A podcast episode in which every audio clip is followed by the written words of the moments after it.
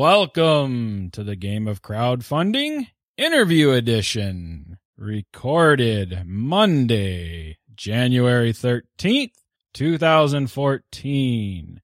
And today we're going to be talking to two individuals about an upcoming project. So, who do we have on Skype today? Hey, this is Robert Burke of Robert Burke Games. Yeah, and you've got Richard Launius, uh, designer of several games, but probably most known are Arkham Horror, Elder Sign, and Defenders of the Realm. So we've got these two individuals with us today. Robert and Richard are joining us to let us know about a new project that they're collaborating on and that will be joining Kickstarter soon that we can look forward to.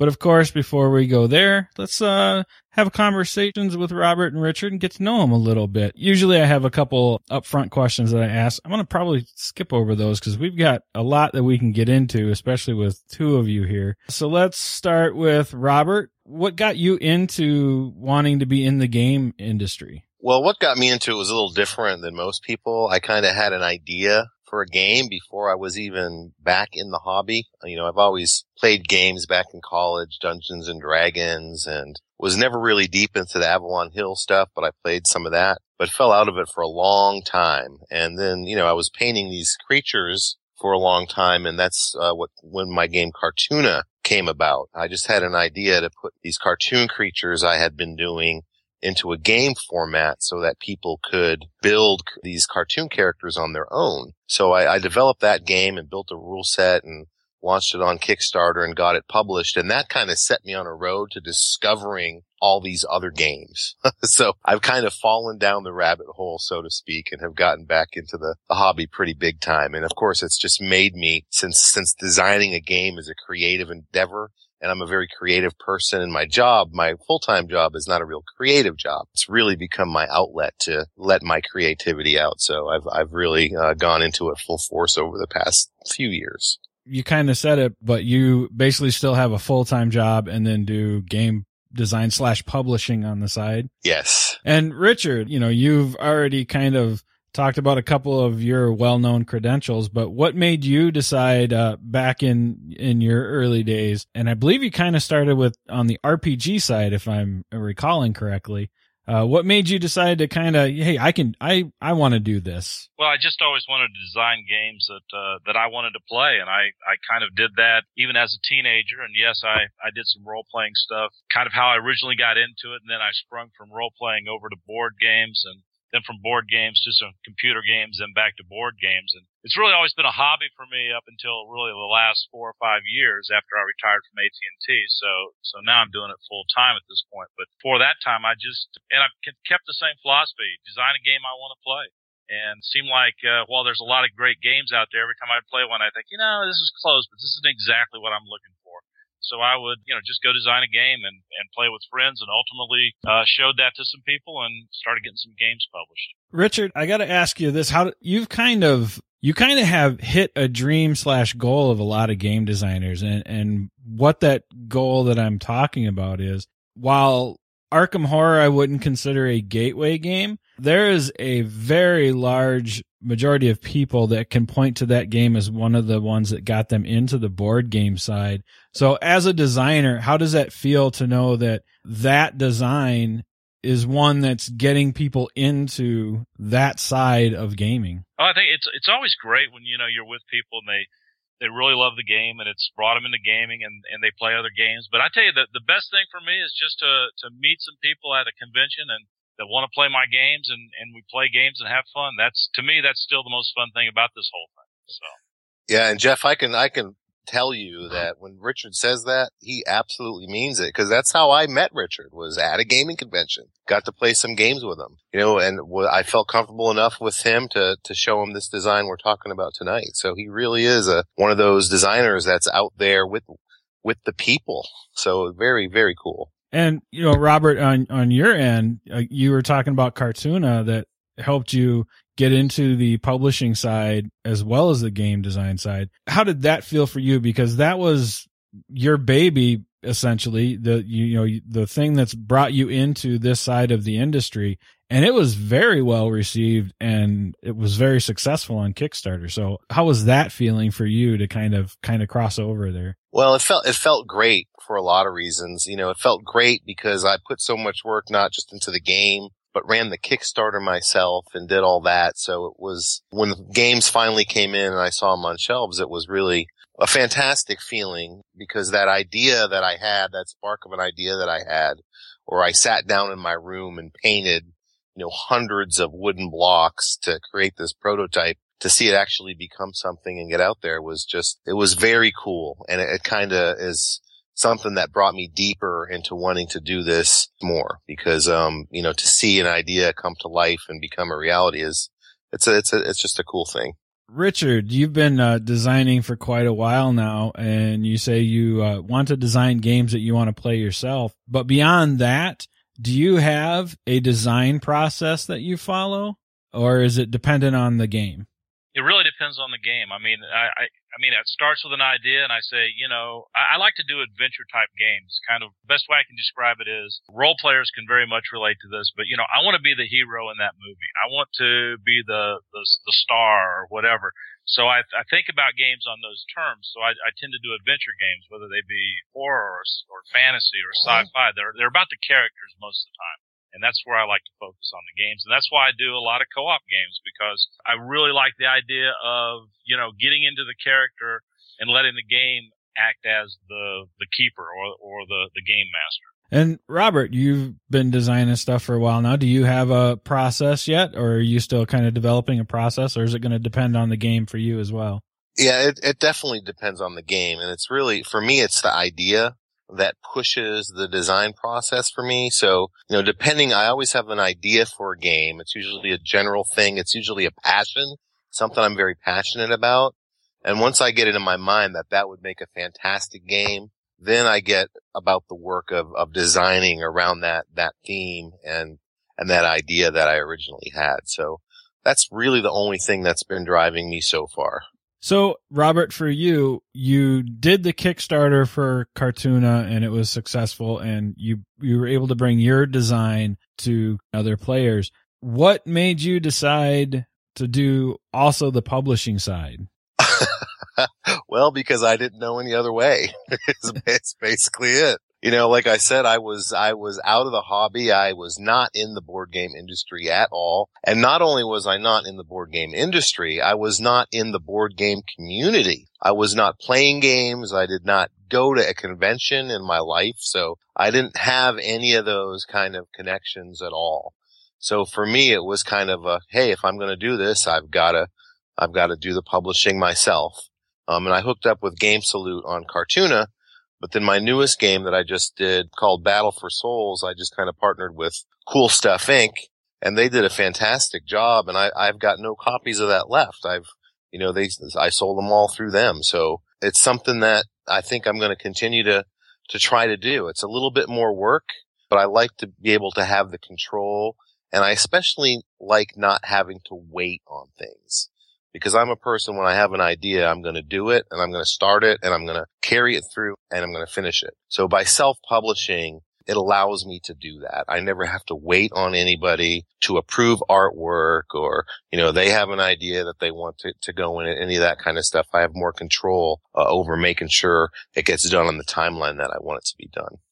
Okay. So then are you pretty much looking at just self-publishing and collaborations and stuff like that, or are you actually potentially being a full-blown game publisher where you're looking at other people's games as well? Well, right now I'm not really in a position to start looking at other games. I would, you know, obviously, you know, if I ever had a hit game or something and was able to do this full time, that's definitely something I would do. But obviously I'm not in a position to do, to do that just yet. But I definitely play a lot of games with a lot of uh, designers, especially locally here, uh, young game designers who have some fantastic designs. And it's always in the back of my mind that I would love to publish some of that stuff. But right now I have too many ideas of games I want to do. So for me to take on other stuff, it would have to, I would have to be dedicated to it, to it full time. And I'm just not uh, there yet. So do you actually enjoy the publishing side, or is it something that you put up with to make sure your designs get out there? Well, it's a double-edged sword. Some of the stuff I really enjoy. I love finding art. I love meeting artists and doing that kind of stuff. The contract stuff I could do without. The fulfillment stuff is not really fun, although I've become an expert at using a tape gun. Um, you know, working in a warehouse isn't my, isn't my favorite thing because I'm, I, I'm kind of anti-manual labor at this point in my life. So there's things about it that I love and there's things about it that, that I don't love. But I've made a decision that if this is something I want to do, I want to do all that stuff. You know, just because I want to learn all those different aspects of the business, even if it's not something I want to do for the rest of my life, there are areas of the, of the, of getting a product to market that I really want to experience and understand. Richard, do you have any, uh, any desires to take on the publishing side of things ever? Absolutely not. He- Richard doesn't he- need to. I'm not. I'm absolutely not interested in publishing. There's a tremendous amount of work. I, I've seen it as Robert's worked on it. I'm good friends with Jason Maxwell, so I've seen it from Eighth Summit, their startup, and, and moving forward. And yeah, I, I mean, I think that it's a good way to go. If, if you're a, if you're a young designer and, and you really think you can make it in this business, to control your own work is the way to go. It's a lot of hard work, and people have to be dedicated toward it. And they also have to make sure they've got all the skill sets that are required.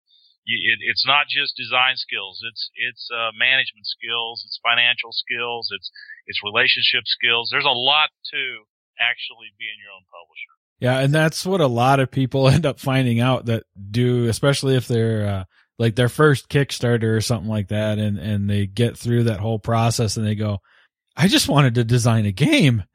Yeah, exactly, Yeah. exactly. And, and there's so many pieces to it, and and really, you almost need a business. I, I think you do need a business background to really be successful at the, at becoming your own game company Yep. So you guys alluded to it a little bit, but you guys started having conversations coming out of a convention. Uh, so how did the collaboration start? And then we'll move into telling us a little bit about what you guys are working on as well. Well, I think I, I first met Richard briefly at the first Dice Tower Con, but I was too shy to, you know, push myself on him at all. So I kind of just said, hello, nice to meet you.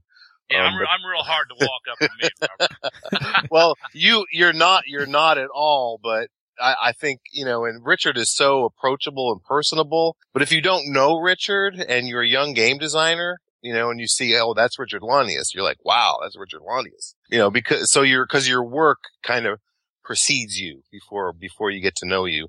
Then we were at, I went to, uh, Gnome Con in Savannah it was, and Steve Avery was there and Steve and, and Richard are good friends and Steve introduced us and we had a great time just playing games. I got to play his Run Fight or Die prototype, which I just loved. Richard destroyed my eight year old in uh, Frag.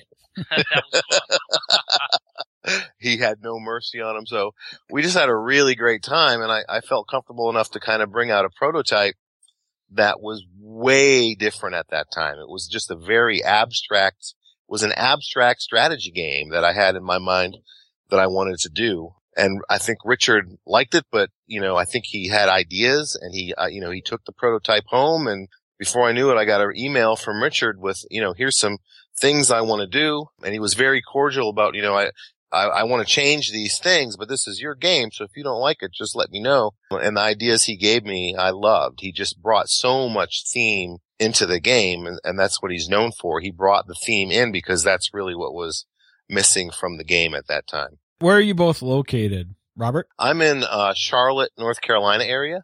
and and, Richard? and I'm and I'm in Atlanta- Atlanta, Georgia. Okay. So you guys are doing uh long distance collaboration for the most part here.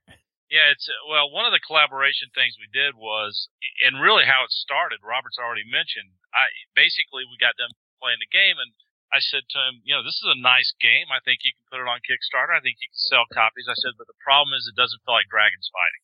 So, you know, theme wise, it just didn't quite work. I didn't think, and and he offered it to me to to make some suggestions. So I took it and basically, you know, worked on what I thought was my suggestions, and I'd send them back to him, and he would play test them. Then he would send me suggestions back, and we kind of would go back and forth, making changes and play testing on on our ends. Although I, I think Robert, your your people did a lot more play testing, I think, than than on, than on my side. So the collaboration was really just, I think, keeping the vision of what the game was going to be and kind of bouncing it back and forth like a pin, uh, like a, a, a ping pong ball until it actually felt right. At least that's that's kind of how I viewed the process. So yeah, it was really one hard thing for an independent designer, especially like myself, is you kind of miss, and that's one thing big publishers really offer, right, is development. They really help develop a game and change things and, and look at it from different angles and from different point of views.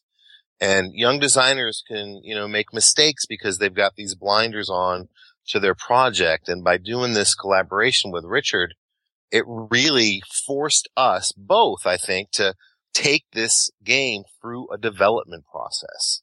And Richard was really laser focused on the theme, which was incredible. And I was really trying to keep the, the strategy elements that spawned the idea at first. And I think we've really accomplished that. The game is definitely very strategic, but it's very thematic. And like Richard said, when, when he told me that, it was a revelation for me. He says, you know, Robert, this is a, this is a solid game, but I don't feel like dragons are fighting. And you know what? He was right. But the changes that he's brought into Draco Magi now, you feel like dragons are fighting. And so it was a great collaboration because it kind of replaced that development element that a lot of indie de- de- designers are missing. So it kind of forced that on the game, which was, which was fantastic. And he had his groups looking at it.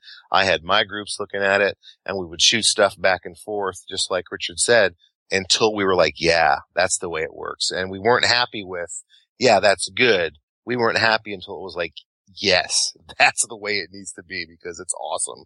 So it was a really just a fantastic experience and it's collaborations after this experience with Richard. I think collaborations are something I'm going to want to do a lot more of because I've learned so much. Now, granted, I'm not probably going to get to work with somebody of Richard's caliber all the mm-hmm. time, but, but just that having two people looking at it from different angles makes a huge difference. But, you know, there's personalities involved and all that stuff. But luckily, me and Richard, our personalities didn't clash at all, and it was very easy to do. So it was it was a fantastic experience. And let me add, you know, his his humble talk. Don't don't take that as he doesn't have skills because Robert's loaded with skills. And and really, when we talk about this collaboration, I mean, my first idea, and anybody who knows me will not be shocked about that, is we need to add dice to this thing. So you know, so I did, by the way, and I I redesigned a, a lot of pieces to it. I sent it back.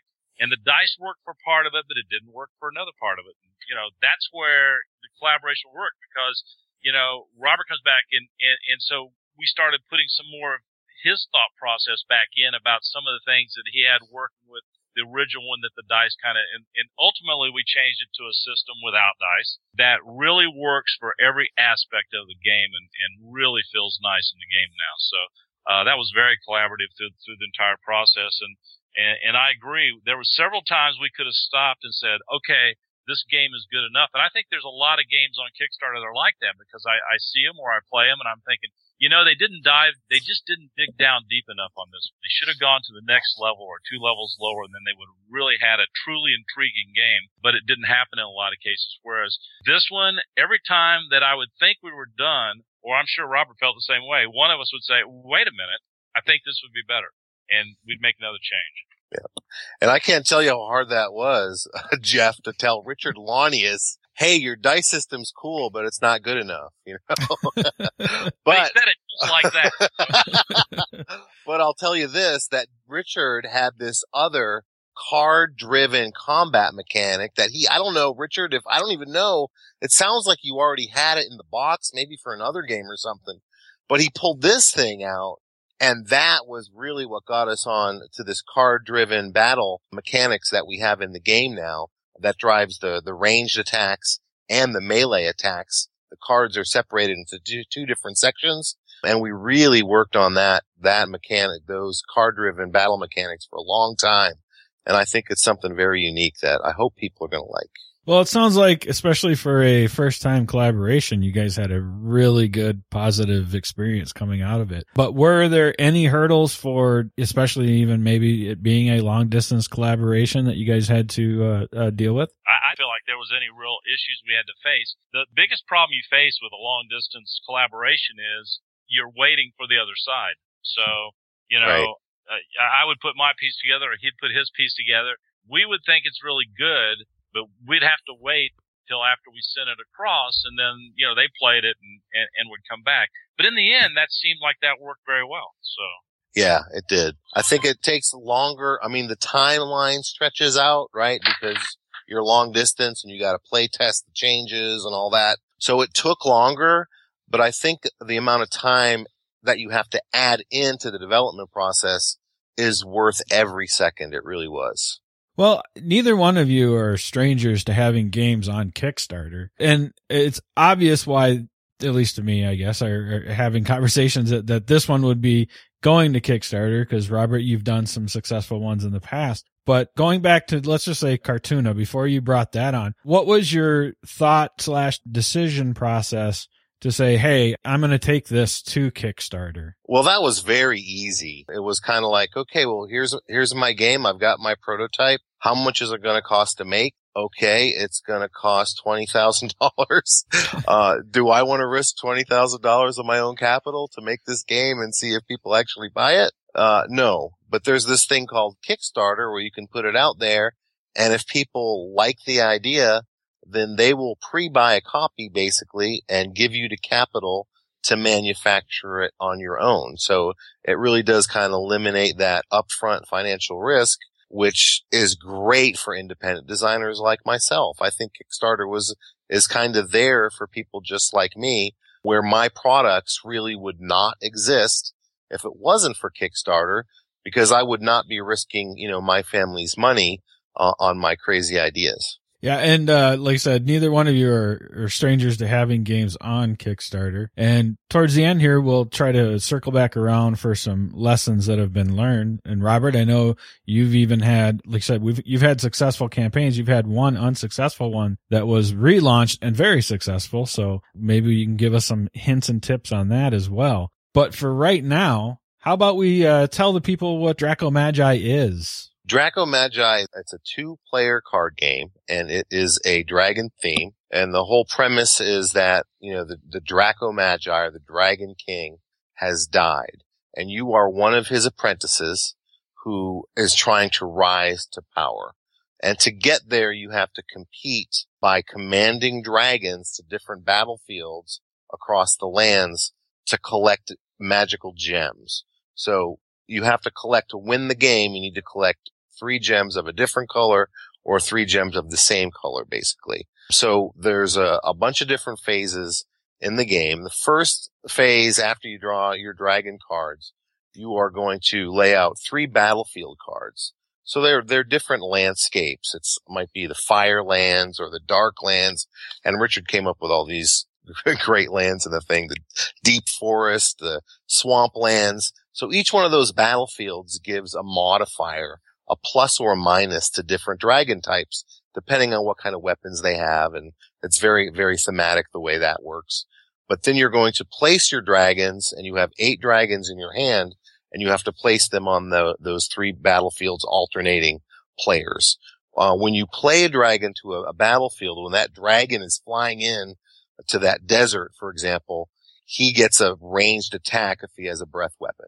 So at that point is when you can use your ranged attack against your opponent if they have dragons already on that battlefield. So you're really trying, and different dragons do different things. All the battlefields are double sided.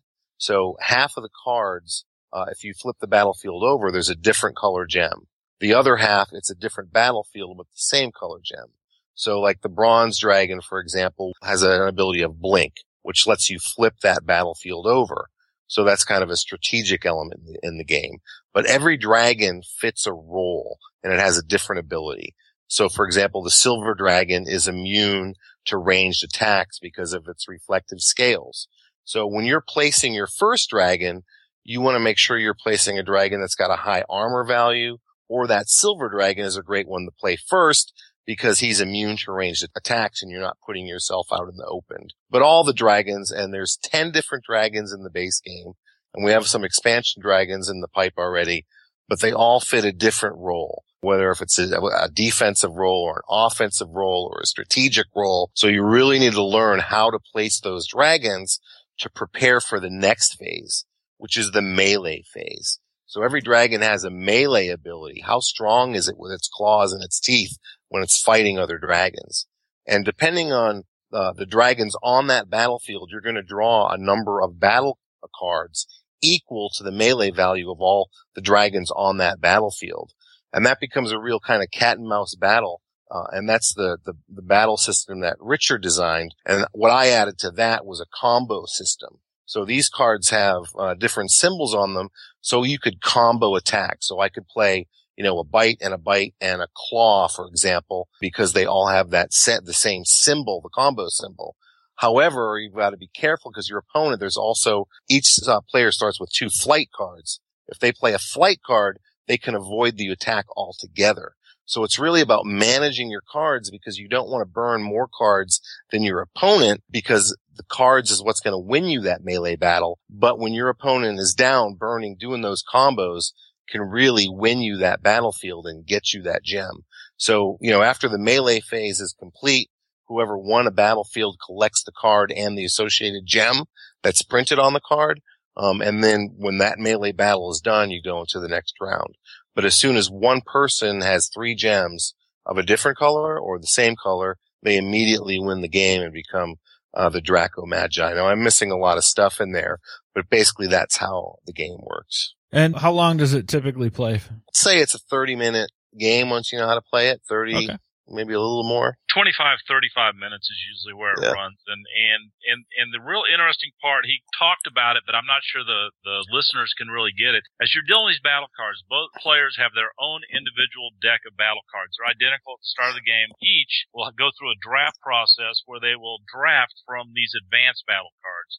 So you'll end up adding two advanced cards into your deck, which are very, very different, but they are much higher powered than the base ones. So as you you so you have a little bit of a deck building mechanic in this. So uh, yep. gold dragons, if they make a ranged attack, for example, will get you another one of these uh, successfully. They'll they'll get you another one of these cards. In between each round, you'll get another one of these cards. These cards will add some real flair to the game, and it's very strategic because you basically have to counter with what you're being attacked. So if I played a combo of two bites, as he mentioned, and a claw, you would have to either counter with a flight that would get totally away from it or two bites and a claw back that you were able to combo also. So the combat really comes down to you've got magical combat, which is interesting because it allows both sides to draw a card again. You've got a claw attack, bite attack, you've got flight, and then there's a, a, lot of special combinations that are in there in the advanced deck. And it really becomes a very strategic game in how you play your cards, how much to attack, how much to hold back, because uh, they're clearly in the end what you're hoping to do is eliminate enough of his dragons so that you've got the most dragons on that battlefield at the end of the melee round to claim that battle. Yeah. And Draco Magi has a Facebook page. We'll include that in the show notes. And one of the things that you've been showing off on the Facebook page quite a bit is the wonderful art. I mean, the art for this game is absolutely gorgeous. It just completely draws you in. Uh, who do you have doing uh, art for you? The art is done by Kerem Beyit. He is an artist out of Turkey. And when I first saw his dragons, it kind of blew me away and he he's done work for Pathfinder and Lizard and Wizards of the Coast and Lucas Arts and Disney. And I mean he's a he's a very successful illustrator so I didn't think there was any way I could get him but I got in touch with them and the art's going to be expensive but I'm paying for that art because these are the coolest looking dragon illustrations I think I've ever seen. And I've seen a lot of dragons in, in my, in my day. All the cards in the game are, are just as beautiful as the few dragons that have been posted to the Battlefield. So yep. this is going to be a beautiful game to look at. Yep. And the graphic design I should mention is by Luis Francisco. He's been my graphic designer for my other games as well. And he's done Coup and the Resistance and Flashpoint Fire Rescue and he's come up with some great iconography and really his graphic design is really helping to highlight that artwork and the mechanics of the game. So he's done a really fantastic job as well. I've seen the Facebook page. I follow the Facebook page and it is absolutely beautiful. And like I said, I'll put it in the show notes. Definitely go check it out if you're not already. I know I've already pointed a couple listeners to it that I know are big dragon fans and, uh, And I've been told that I'm getting a few of my listeners in trouble with their significant others for showing them that this game is coming down the pipe. uh, but that's a risk I'm willing to take. Thank you. is there anything coming into this Kickstarter that you might be doing a little bit different? As far as the campaign itself? Yeah. Well, I'm getting some help there as well from besides Richard. You know, there's a lot of people involved with this project besides me and Richard, but I'm working with Cool Stuff Inc. on this and I'm going to be partnering with Cool Stuff Inc. So they're going to be helping me with the manufacturing and the fulfillment. And Shane there at Cool Stuff Inc. has been really fantastic with his ideas on stretch goals and things like that. So we're trying to come up with something that is going to be really compelling for backers who choose to back us on Kickstarter. We don't just want to put it up there at full MSRP and, you know, expect people to give us money.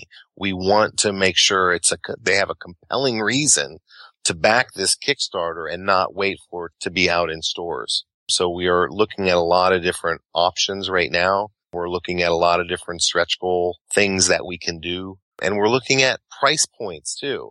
And I can't say anything yet on the, on the price points, but we're trying to get those. We're trying to find savings everywhere we can to get the price point on this game as low as we can get it. And Shane is looking into that right now but things are looking pretty good as far as the, the price point that we might be able to offer this game. And that was actually something that you and I had talked about earlier on Facebook. And we had talked about possibly, uh, if it worked out having cool stuff on here, but this is something that they're looking at doing more of in the future. So you guys are kind of a, a, a launching point for, for them getting more involved in Kickstarter? Uh, yeah, cool stuff, Inc. Well, yes. I'd have to let them speak for themselves, yeah. but I know, I know Richard has been, uh, I, I think, uh, Run Fight or Die was, it, wasn't that with, uh, cool stuff uh, was involved in that? Correct. Uh, Run Fight or Die is with 8th Summit and 8th Summit's partnered on a couple of games. I, I think the, their expedition game that just came out that also is a, a beautiful new game that, uh, hopefully people are,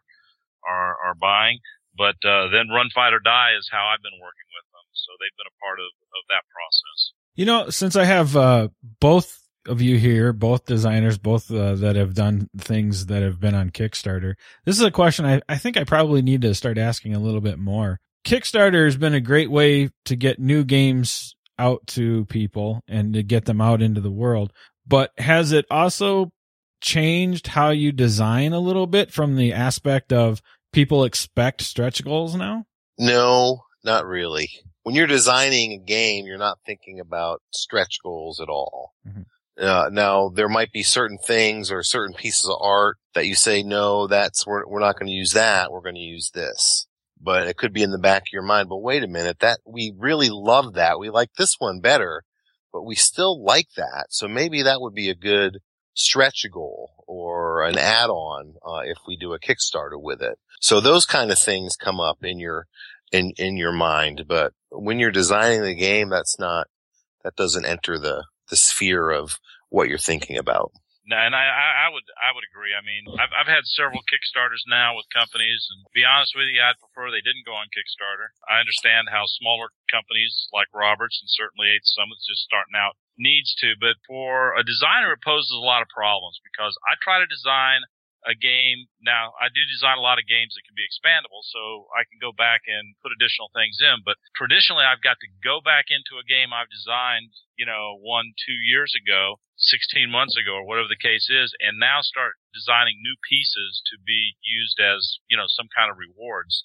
So for me, it's kind of a distraction to have to go back and do that all the time. I see Kickstarter both as a positive because it does enable small companies to start up and get going. But I will also say I think it can start to become a problem because larger companies are starting to use it more and more all the time, kind of as a pre-order. And it's, in my opinion, it slows the games coming down and it does kind of, as a designer, drive me back to the product to have to do additional stuff. Yeah, I guess that's part of what I was kind of getting at. The stretch goal thing is just, it's expected at this point. There's, I mean, why, why don't you have stretch goals kind of thing? So it seems like you almost have to have extras off to the side by the time you get there. And kind of like what you were saying, Richard, is and for you because you're not actually running the Kickstarter, so you're not fresh out of the design. You've actually shopped all of your designs around, and somebody else is picking them up. So yeah, you're you're coming back in, like you said, cold and trying to redesign something uh, and, and refamiliarize yourself with the game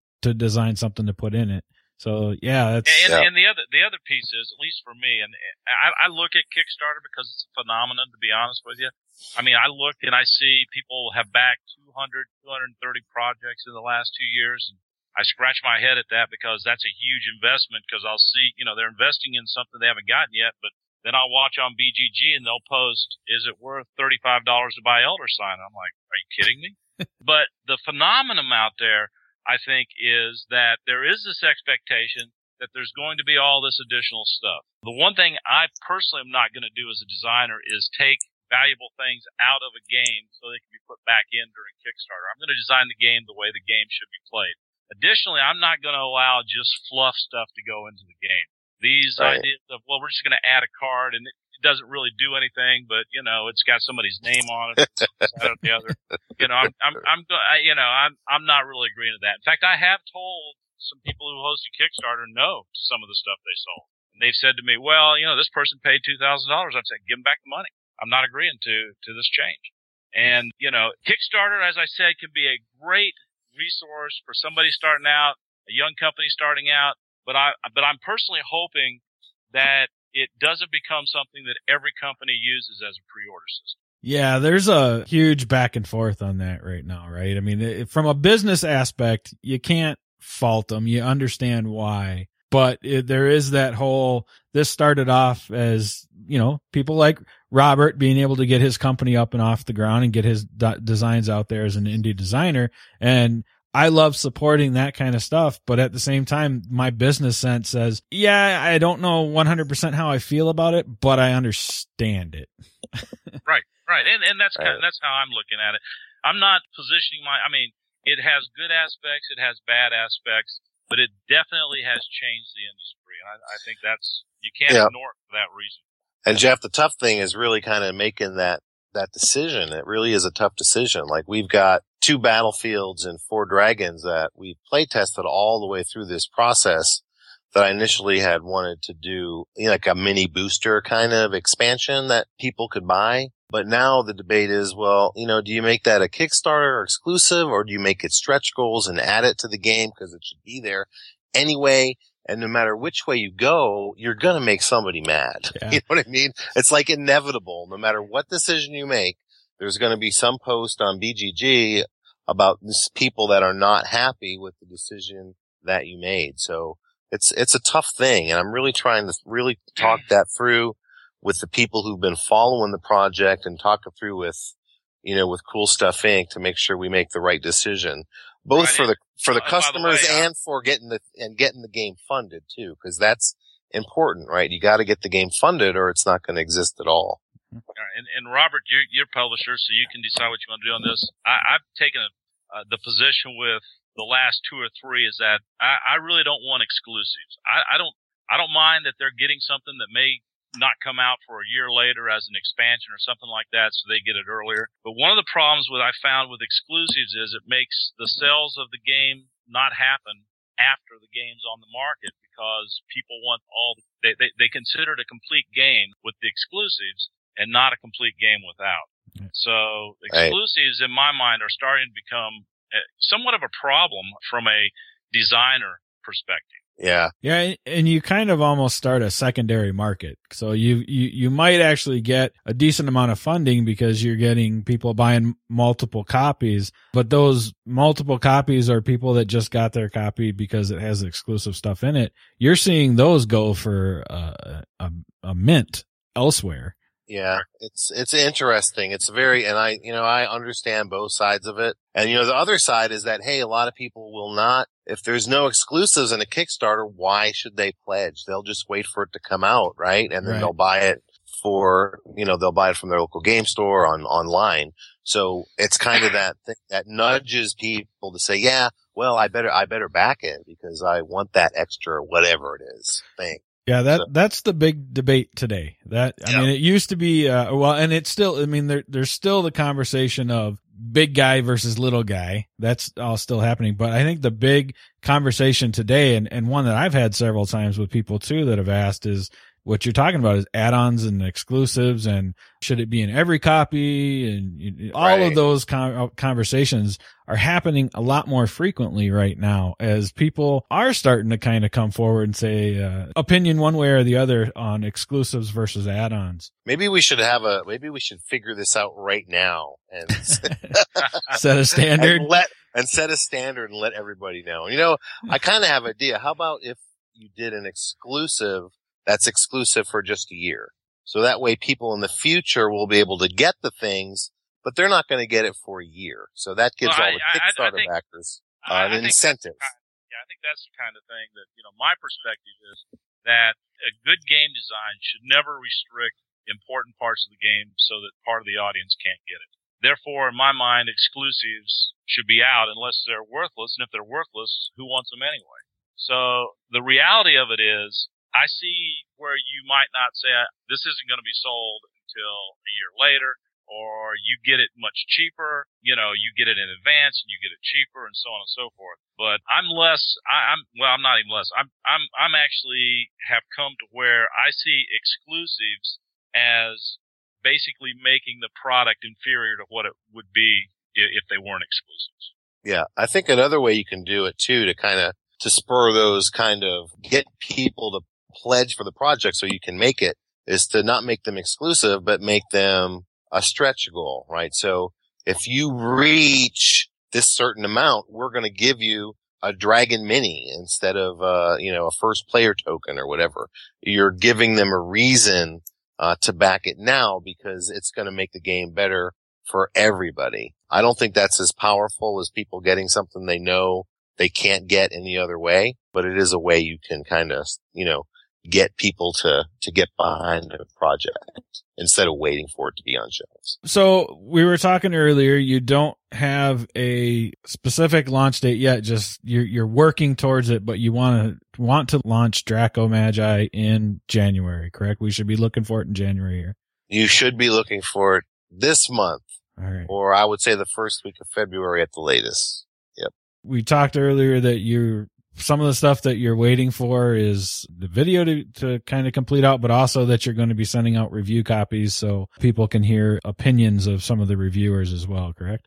Yeah, I want to make sure that, you know, the people who are getting copies to review, you know, if they come back and say, Hey, you know, we can't get this done for, you know, until February, that will tell me, you know, I could still launch it. I just want to make sure that the project is running, uh, when those reviews come out so people can make a, a more informed decision. So I want, I'm trying to make sure all those little things line up um, before I click that launch button on the project to make sure I give it the best chance it can have to succeed. When you do launch, how much are you going to be looking for? I don't know. Oh, still, all right, still putting that together. Okay. That's one of the things. That's one of the things. That's oh, I was talking about that earlier. That we're looking right now at ways how we're going to get the the cost down as as low as possible. But if we can get it to the price point that we're trying to, I think it'll be a it'll be a new story. All right, so uh, again, Draco Magi, we're going to be looking for that here in January or early February. Absolutely beautiful game. I can't stress it enough how gorgeous it looks, and the gameplay is very intriguing. So I'm looking forward to uh, seeing and hearing opinions. All right, guys, how about do you have Robert?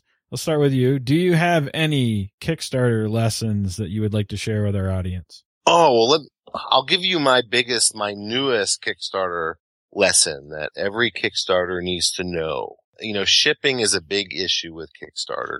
Shipping is very expensive when you're talking about international shipping, especially. And I know that uh, Stonemaier Games has written some great blogs on how you can, you know, drop ship stuff to like Amazon fulfillment in the UK, for example, to have them ship stuff out.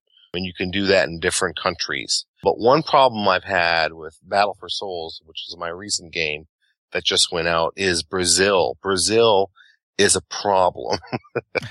I've got so many packages in Brazil. They were shipped first class to Brazil. So we're talking about almost $30 to ship the game uh, to Brazil. And it's two months later and I've got a lot of people that haven't gotten it. So I've been doing some research and I've come to find out that, yeah, you ship first class to Brazil. Who knows? I mean, they could get it next. They could get it in a month. They could get it in four months. You know, maybe somebody stole it. you know, who knows? Maybe it just disappears into the void. So that's a problem because now, you know, to make sure your backers in Brazil get your game, you've got to ship it priority mail. So the difference there is now you're over $40 to ship it to Brazil. So if you've got a $40 game, you've got to ask your Brazilian customers to pay $40 to guarantee that they're going to get that game. Um, and if it, if you ship it first class, you're not going to get a refund or anything if it doesn't, if they never get it. So now that I've shipped these games there, if they don't get it, you know, that's $30 gone for the shipping plus the cost of the game. And now if I ship them another one, it's going to cost another $40 and something. So really, uh, make sure you understand the, the different countries that you're shipping to and the issues in, in those countries because it can be an expense. It could be one of those unplanned expenses that can hit you, uh, down the road. Uh, so that's, that's my newest Kickstarter lesson that I've learned. Richard, do you have anything? I know you haven't uh, run the Kickstarters yourself, but you've worked with quite a few people that have kickstarted games that you've designed. Well, you know, obviously, I, I think most people already know a number of the lessons that are out there. But, but one of the things that's becoming more clear to me on the last Kickstarters I've seen is 30 days is just way too long for a Kickstarter campaign. You draw a lot of people the first eight days or so. Then you go into this lull where you get a few and they some cancel, some buy, some cancel, some buy. Then you get this rush the last four or five days. My personal opinion is that most Kickstarter campaigns should be 15 days. And Jeff, I'm going to tell you, I'm going to take Richard's advice on that. And Draco Magi is going to be a very short campaign. I'm thinking 20 days. Uh, and we're going to see if Richard is right. Okay. It's a test. Yeah. Yes. Well, I, you know, we, we've seen quite a few uh, short campaigns come along, but they're usually for uh, smaller games. So yeah, it'll be interesting to see because you're right. There is that there is that nice you know U shape uh, that happens with any campaign. So we'll cut in any of the time, cut that U shape down, or uh, potentially get you more funding. It'll be interesting to see. I, I think one of the keys is if you have a good campaign when you start with, you've got the product, you've got the right videos, you've got the right all the right information, you got the review feedback, you know, all that type of stuff if you've got all that, then the key is to make sure you've got you, you gather eyes through some kind of marketing and visibility, and and that's going to be the key to whether it's successful or not. The length, I'm not sure it really adds that much. And I hope Richard's right. I'm praying that Richard is right. I really right. am. I'm because that long period in the middle is just horrible. It's, it's just as stressful as the launch and the ending, but it is just nerve wracking and painful. So I would love to eliminate that. And you know, Robert, you and I belong to some of the same groups and stuff on Facebook. How helpful and how important is the feedback that you've been getting from the community? Oh, it's it's essential, right? You know, and not you know, because you're always, if you're reading, if you're involved, if you're immersed in this stuff, you're going to absorb stuff. You're going to learn stuff. Even if it's just an idea that you want to go try yourself, you go and try it and see for yourself if it works or not. So I think it's just a great, that's what I, one thing I love about board game design is the community, this community that I've become part of now. And, and as a publisher, those communities are, exist on Facebook and Board Game Geek and all these places. And you can learn this stuff and you'll find so many people in this community that are willing to share that knowledge, which is amazing to me. And most businesses, they, they hoard it and they keep it to themselves like it's, you know, proprietary information that will bring down your company. But these small indie designers and these small indie publishers and even people like Richard who have these huge games with, you know, fantasy flight, they're so willing to help. I, you know, I was flabbergasted when Richard said he'd actually want to work on my game with me. I thought I was having a, a dream or something, but that, that, that's the way this community is. And that's why I want to stay uh, a part of it. It's just, uh, incredible. Yeah, I've been trying to stress quite a bit that there's a, there's no reason for anybody to go completely blind into Kickstarter anymore. The community and the information is out there. Yep. Okay. Let's end on this note. Uh, I'll start with Richard and then we'll turn it over to Robert. But let's say somebody is, let's say Draco Magi has launched on Kickstarter. Somebody's checking it out and they're like, yeah, I might be interested in this. What is like one or two things that you think they need to know to make them go, you're right. I have to back this project. I think it's just one of the truly great little filler games because it's only going to run about a half an hour or so. It's got a lot of strategy in it, both in how you play your dragons, how you play your battle cards, and it's beautiful to look at in the process. So, you know, people who love to play two player games, I, I think this is going to be fantastic. Okay. Robert? I don't know. I, I have a hard time t- talking up my stuff, uh, my, my stuff sometimes, but I, I agree with Richard. I think the price point is going to be compelling. The game, I think, is compelling. The artwork is amazing. So I, I think it's really has come together. Richard has brought so much theme into this game where everything you do, you really feel like you're taking part in a, a battle be- between dragons. Like you're really commanding dragons on, on the battlefield. The way he's incorporated all the mechanics here, it really is, they're tied to the theme very strongly. Um, and that's an unusual thing, I think, for a game that has so much strategy involved in it. And so that's one thing we're really hoping that this can satisfy is hit that niche where it's a, it's a, it's got real strategy but it's also very thematic. We're hoping that comes across, and I think it does. Excellent. All right. Well, we're getting close to the end of our time here. So, Richard, Robert, I want to thank both of you guys for coming and hanging out with me and having this conversation. It's been a blast. Thank you, sir. Thank you, Jeff. Appreciate it.